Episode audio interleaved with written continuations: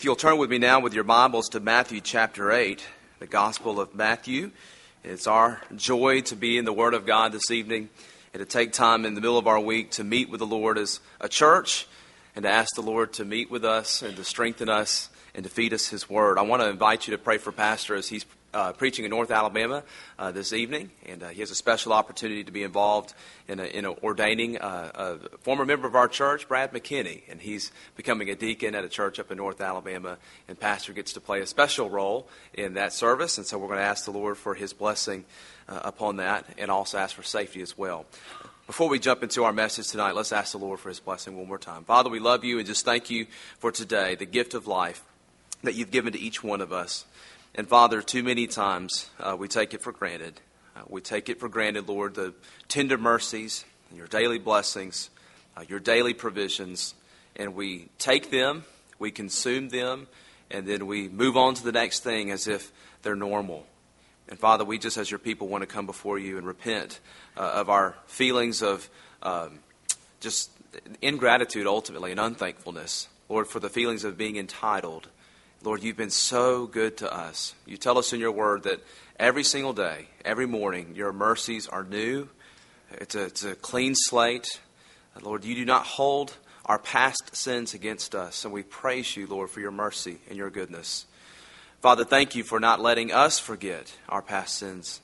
Lord, thank You for not allowing us to have short memories and that we would think we could live without You, that we would not need Your grace. Father, we think of who we once were. We think of the sins that we have struggled with in the past, and we rejoice in Your marvelous, sufficient grace and how You are working in us, sharpening us, and molding us into the image of Your Son. Lord, we do ask for Your blessing upon our lesson tonight, and we pray, Lord, that You would meet with us.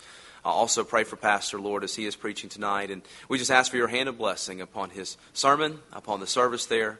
We pray, Lord, that You would bring him and Miss Kathy safely back to us. And we ask all of these things in Your precious name. Amen. Matthew chapter 8, and we will begin reading in verse 5, and we will go through verse 13.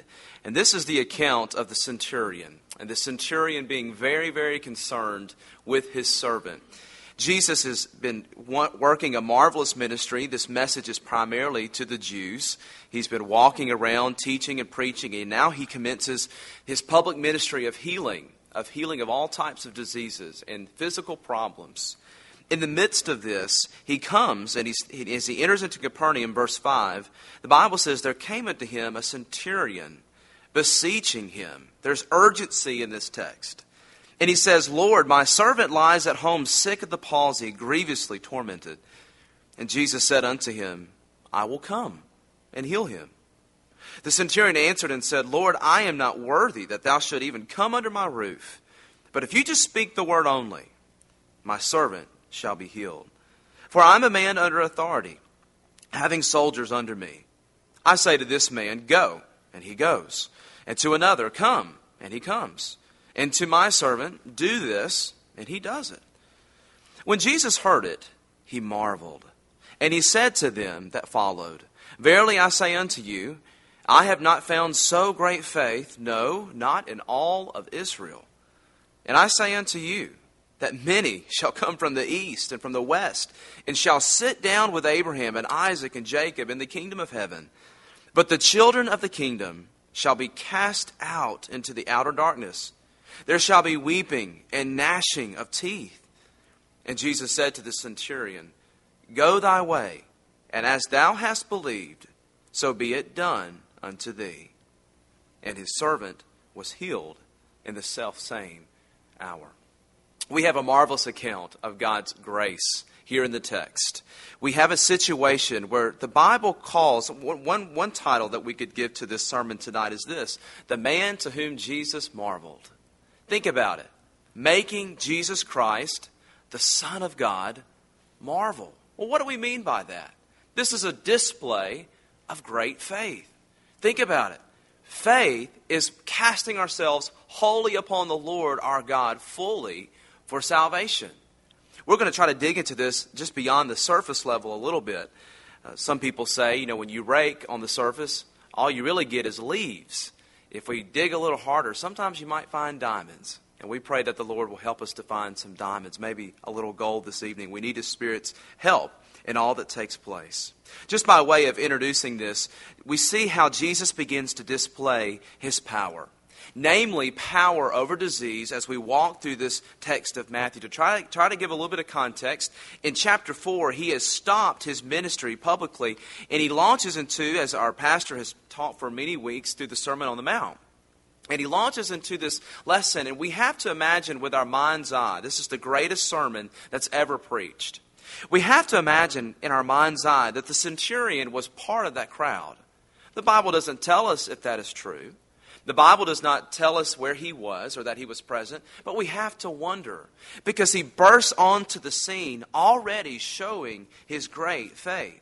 In chapter 4, we will at the end of chapter 4, verse 24, the Bible says, his fame went throughout all of Syria, and they brought unto him all the sick people that were taken with diversity of diseases, diverse diseases and torments, and those which were possessed with devils, and those which were of the lunatic, and those that had a great palsy, and he healed them. And there followed him great multitudes of people from Galilee, and from Decapolis, and from Jerusalem, and from Judea, and from beyond Jordan. Why, we ask? Jesus begins to show his sovereign power over the infirmity of people. If you were to take a poll today and ask people what their fears are, there would be many different things on that list. We live in a Genesis 3 world. We live in a world that was not created as God originally intended for it to be. We live in a world that is full of destruction, a world that is full of disease and infirmity. And even in our saved state, we still fear things that can happen to us physically. This is a world that Jesus lived in. This is a world that Jesus walked in. This is a world that Jesus ministered in. And so Matthew begins to point in Jesus' ministry here that it moves as one from teaching and preaching and healing. It moves back and forth to ultimately one of healing. And then the Lord is going to go back to a strictly teaching ministry before he goes to the cross. We could ask the question, why does God put such a focus here on healing human infirmities? Why is he doing this? What is the purpose? And we could suggest that, namely, the purpose is to point to his deity. It's to point to this is the Son of God. And more specifically, his attribute of his power, his sovereign power. Jesus' miraculous power was that supreme proof of his divinity. It was not enough for him at this time in his God-given ministry by the Father to simply teach, but he was gifted with the abilities to go forth and to heal in the name of God. Jesus himself did not even bring glory to himself per se, but his number one concern was to continually point men to the Father. As he begins to do this, word spreads. You've got to imagine a first century world where medicine and medical care is not as even developed in ours today. We hear a lot about the demise of healthcare today or the problems that we think we see on the horizon. But let me tell you, we are blessed even with the problems that we have today. One could imagine in their mind's eye of going to third world countries and seeing where there is no modern medicine, to understand, maybe to have to create in your mind a scenario where there's not a hospital 4 blocks from here as we have, and to understand the gravity of this type of situation. Jesus begins to heal blind people. He begins to heal people who cannot walk. He begins to heal people of their diseases, and word spreads. People begin to bring their friends. They begin to bring their family. Where there was no hope, there now is hope from one who claims to be the Son of God. But you know what? That's not even their primary concern. All they care about is getting healed. Despite this marvelous evidence that Jesus is now bringing to all men, his main audience, the Jews, the chosen people, continue in their resistance to the Son of God. They do not want to accept him as the Messiah. They have no desire to turn from their selfish pride and their self-reliance upon their marvelous lineage of Abraham and to rest in this Son of God, to rest into this man who calls himself Jesus and to submit to him as Lord. Jesus demands that all who wish to have fellowship with him must come by faith and not by sight. They had a problem. Their problem was their own righteousness. They had read the word. They had memorized the word. They had got the pen for faithful attendance every Sunday. There was just one problem. They were blinded by their own self-righteousness. You know, we often look at Judas and think, how could someone come so close to salvation, even to kiss the door of salvation, and yet still go to hell? But we cannot forget this audience who heard and heard and heard and saw and saw. Sometimes we isolate Judas and think of him as just one person who was filled with the light of the truth. But there was many, many people who saw it. And yet in their hearts, they would blaspheme the Son of God. They would say, they would ascribe the works that he did as unto Satan. We see here in the text the faith that is required.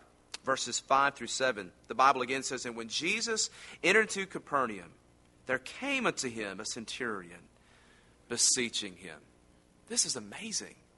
A centurion beseeching a humble Jew? Why would he do this? Notice what he says. He says, "Lord." That was their problem.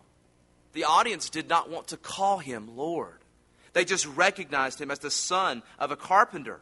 But he says, "Lord, my servant lies at home sick of the palsy, and he is tormented." Well, who cares? Who cares?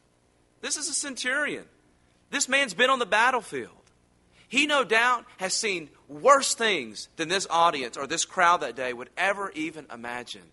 And somehow, against all norms, he comes before Jesus and he is completely consumed with the emotions of his servant. He says he is grievously tormented. And then we see Jesus' unusual response. He says, "Well, I will come and I will heal him." What are we to make of this? It's amazing.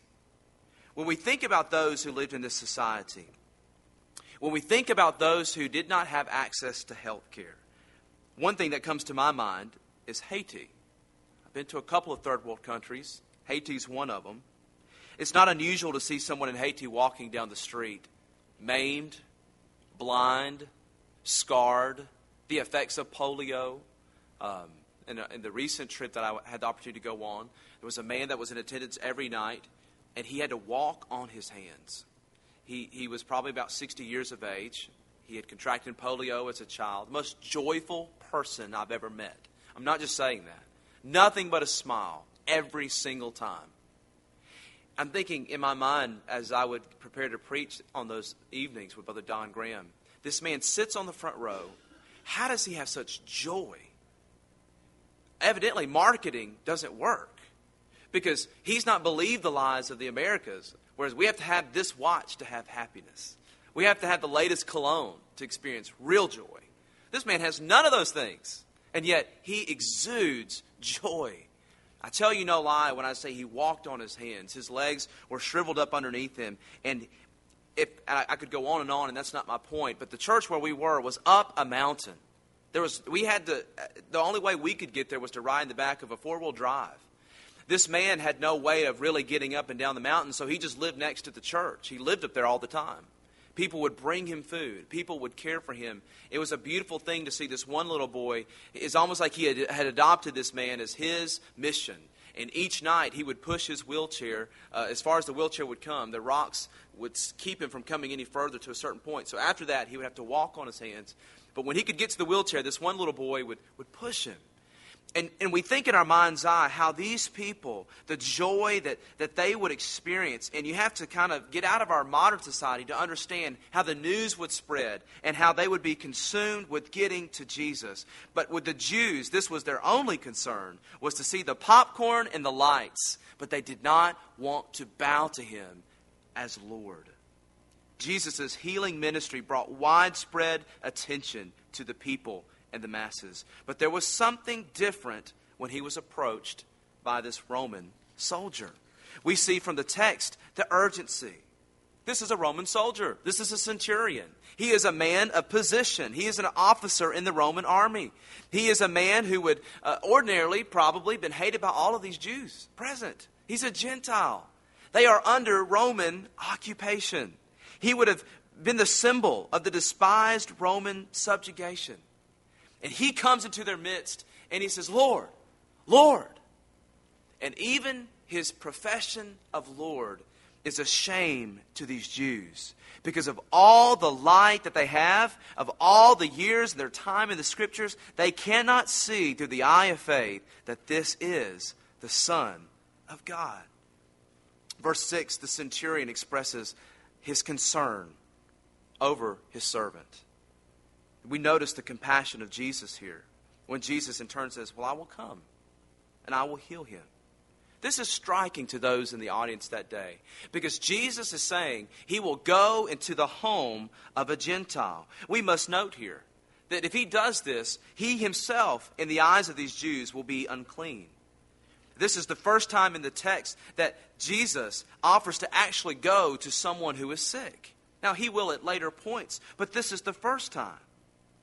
You and I can read this, and we can reflect in our own life and say, Lord, thank you for stooping to come to me. Thank you for stooping to come to a Gentile like me. You and I are Gentiles tonight. And God died on the cross for us. Praise the Lord, he comes to us when we cannot go to him. Up until this point, he is never recorded as going into a Gentile home. And yet we see Christ's compassion. We see his love and care. I don't know about you, but I probably would have said, I really don't have time for that right now. I want to, but I do have duties. I do have obligations. And I'll tell you what, let me get back with you.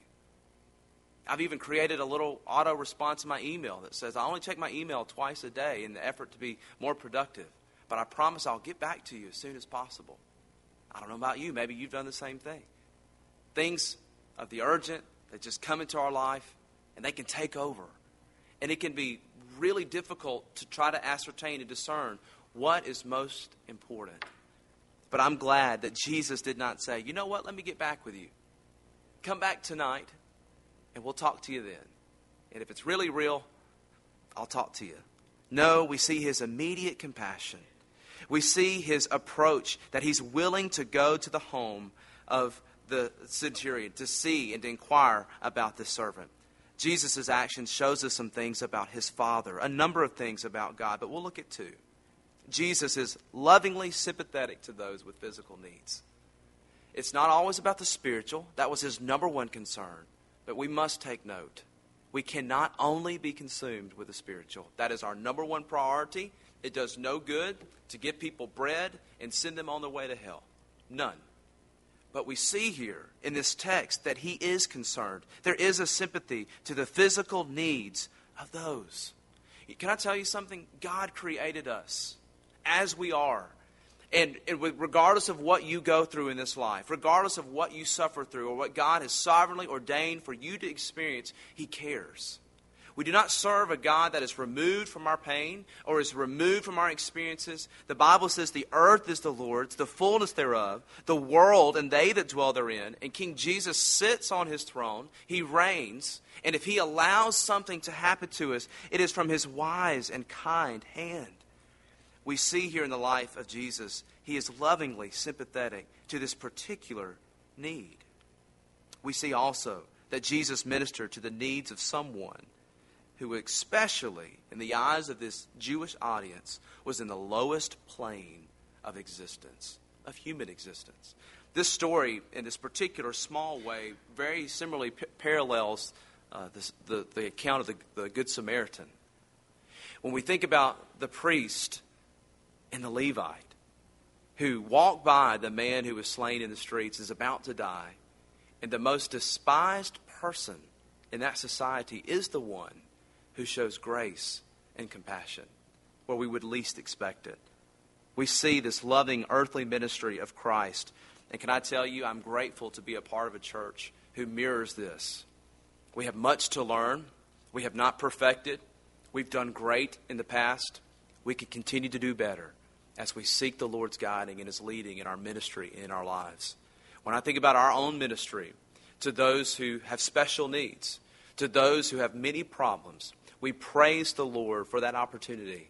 we praise the Lord for the opportunity to show compassion, to be His hands and to be His feet, and to show a particular love for those who no one else really cares for, whose society seems to look down upon as people to be just to get rid of them. I have real problems with that. We should. You and I should be on our face in agony and prayer over the fact that our nation thinks it's okay to abort millions of babies, partially, fully, every day. That's not okay. We see Jesus' concern for the human need here. Secondly, we see faith demonstrated, verses 8 and 9. The centurion answered and he said, "Lord, I'm not even worthy that you should come under my roof. But Lord, you just speak the word only." Notice how he says it twice in the text. "You just speak the word, and my servant shall be healed. For I am a man under authority, having soldiers under me. And I say to this man, 'Go,' and he goes. And to another man, 'Come,' and he comes. And to my servant, 'Do this,' and he does it." You know what he's saying? He's saying, "Lord, I'm not worthy." When you read the text on a cursory level, and just on the surface level, it seems like he's bragging, but he's not. He's showing his faith. He's showing his full realization that Jesus is who he says he is. And what he's saying is, "God, let me just tell you, I believe. You don't even have to come. Lord, let me just explain. In the army, we've got a tiered system here. And, I tell this guy, 'Go,' and he goes. And when he goes on the mission that I send him on, it's in the name of the centurion. And I don't have to be present for it to get done. All he has to say is, the boss says, this is what we're to do. And the man sees the ID or hears the order or the directive. And whether he's there or not, it will get done." And the Roman soldier is saying, "In this same way, Lord, just speak. You don't have to be present. I believe in the power of God, and it will be done." He recognizes his unworthiness, just as John the Baptist recognized his unworthiness to baptize the Son of God. Do you see your need? What is striking here in this text is that he feels unworthy to even have Jesus into his home. But more importantly, he sees his need. You know what the problem with so many people today is they've never seen their need. When you start talking about repentance and faith, they got problems with that. They've only heard their whole life how they are just the best thing ever. How they shoot for the stars, and how they're number one. And so when they grow up in this self-esteem society, they don't really feel like they have anything to repent of.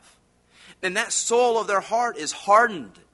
It's hardened for many reasons. It's hardened from many ways and many directives. And so when the seed of the Word of God is just thrown indiscriminately, not that it's a bad thing to give the gospel, but when it's thrown into that hard soul, it doesn't have an impact. We as Christians, as gospel-believing people, must take the Scriptures and the law of God and preach it and proclaim it and tell people of their sin and therefore show them of their need for a Savior. If a man doesn't realize he has cancer, he will not take the healing medicine or the healing treatment. He will think you're insane. Here in this text, we see a man who realizes his need. And we can only surmise when that happened. We know the Spirit of God played a role. We don't know if it happened during the Sermon on the Mount or before the Sermon on the Mount or during one of the public preaching times of Jesus' ministry. But he comes and he recognizes his need. And more importantly, he recognizes that all the might in the world of a Roman army cannot save his servant. His credentials mean nothing. It doesn't matter what his job is. It doesn't matter what he makes. He cannot change the toothache of his own servant. And he recognizes there is only one person who can do it. And he's not just a man who can heal, but he is the Son of God. He submits himself to the lordship of Christ. We see, thirdly, this centurion's faith is commended. It's commended. This is the man to whom Jesus marveled. When Jesus heard it, he said to them that followed, it's almost like he turns, "Hey, listen, guys, this is what I'm talking about. Listen, if you're here today, wake up. This is exactly who I'm talking about." And he says, "Verily, I say unto you, I have not found so great faith. No, not in all of Israel."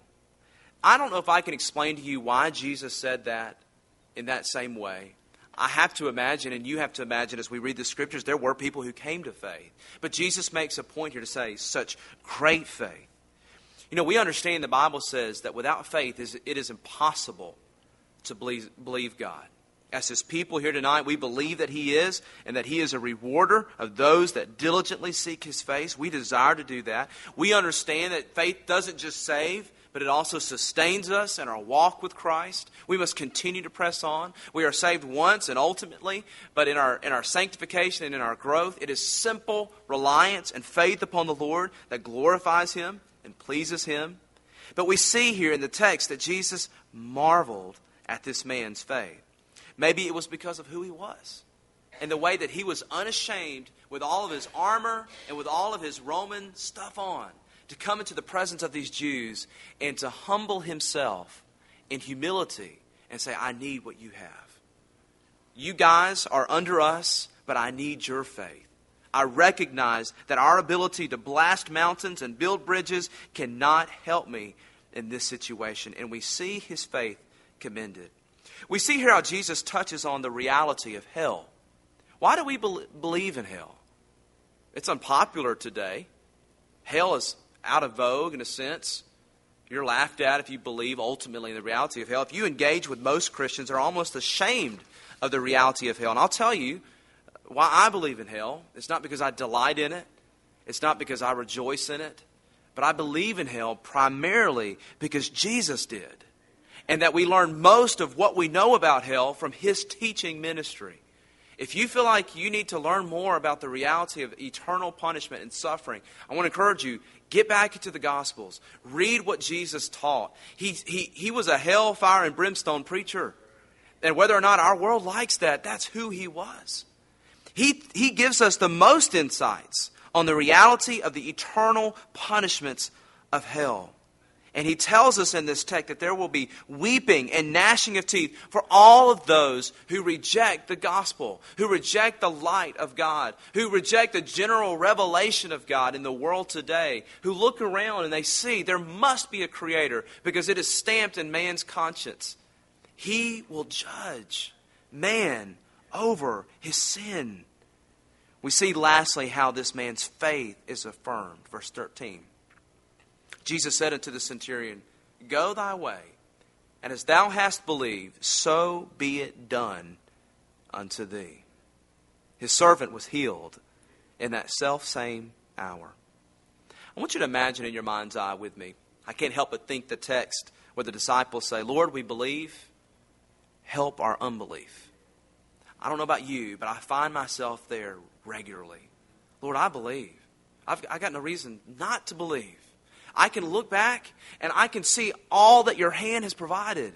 I can look back, Lord, and see how you've led and guided me and provided so many things. I can look back and point to situations where I should be dead, where I should have died. But Lord, you didn't see fit to do so. And you saw fit to show me grace and provision. Lord, I believe, but now as I look this way, I don't quite feel so confident. There's a lot of uncertainty. There's a lot of unknown. We don't know what a day will bring forth. Lord, I believe, but help my unbelief. I can imagine as this man's on his way home and he wonders, is it true? Is it real? Have you ever experienced in your journey your doubt of salvation? And you wondered, Lord, I casted it all upon you. I repented truly. I've embraced Christ. I've experienced power broken of sin in my life. But yet I struggle with things. And it makes me wonder, Lord, am I truly saved? Lord, I believe. Help my unbelief. Lord, I've felt your call in my life for this particular reason, and no doubt this family is going through some of that. Lord, I felt your call, and I'm excited about it. And Lord, we're launching out in faith, but yet there's doubt that begins to come in. And you begin to wonder, Lord, is it real? Is it true? I want you to imagine in your mind's eyes, he's coming into the driveway, and his people run out to him. They're looking for him.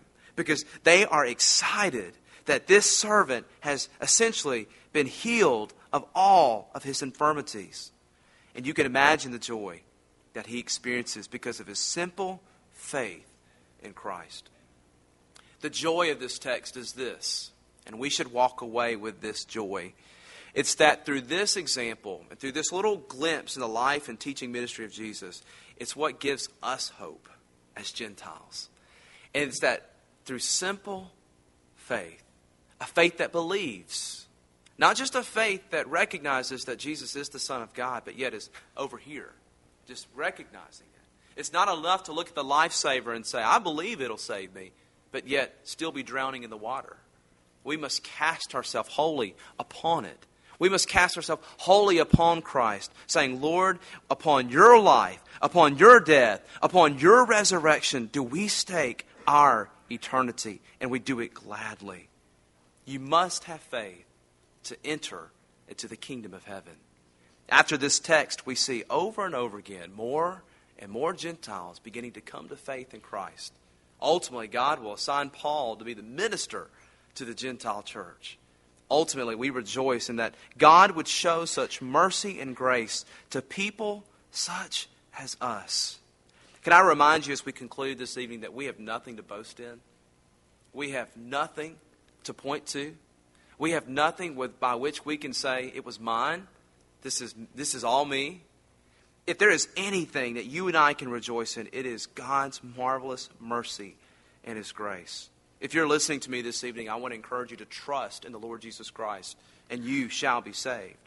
Believe that Christ has all authority over death, hell, and the grave, and that He demonstrated that in the resurrection and His ascension upon high. Lastly, let's give great praise to the Lord that He shows compassion, and that in His sovereign hand and His sovereign goodness, He chooses to heal. You know, you and I may experience things in this life. We're not guaranteed that we will be healed. But can I give you some encouragement as we close? This is not all that there is. There's going to be a new heaven and a new earth. And we're going to have new bodies. And we're going to have new callings. And it's not just going to be playing the harp for all eternity. We're going to work. And we're going to labor in the glory and joy of the Lord.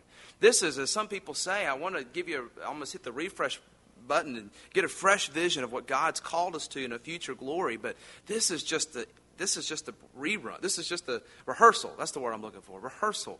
This is just the practice run. And the decisions we make in this life are more important than the days we ultimately live. Your decisions matter. Have you believed on the Lord Jesus Christ? Have you turned from your sin and rested upon Him and Him alone? What we see in this text is the man who made God marvel, and it was over his simple faith. And we understand that even that simple faith was a gift of God. Let's pray. Father, we love You, and we thank You for Your marvelous, precious word. Father, we're grateful that this account of Your life and the earthly ministry of Christ applies to every single person in this room and every single person listening on the radio or watching by way of TV or the internet. Lord, a simple child can hear this message and believe on the Lord Jesus Christ and be saved. The oldest person in this room, Lord, can believe upon the Lord Jesus Christ and be saved. Father, we appeal to the Spirit of God to do the work that only the Spirit can do. We ask, Lord, that You would now bless Your word, that You would continue to build our church, to strengthen our church, that the word of Christ would dwell in us richly. We must do God's work God's way, and we ask for God's blessing in Your time. Lord, we pray that You would meet with us and bless us here tonight. And we ask this in Your precious name. Amen.